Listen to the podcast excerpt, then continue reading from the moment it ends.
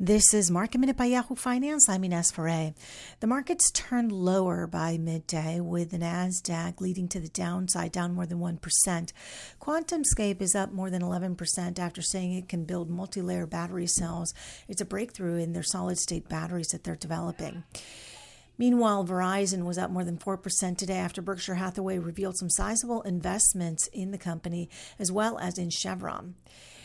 And EHang, a Chinese autonomous flying vehicle company, is soaring today more than 30%, rebounding from a plunge yesterday, more than 60% down yesterday after Wolfpack short seller report came out, claiming that EHang largely fabricated revenues based on sham sales contracts.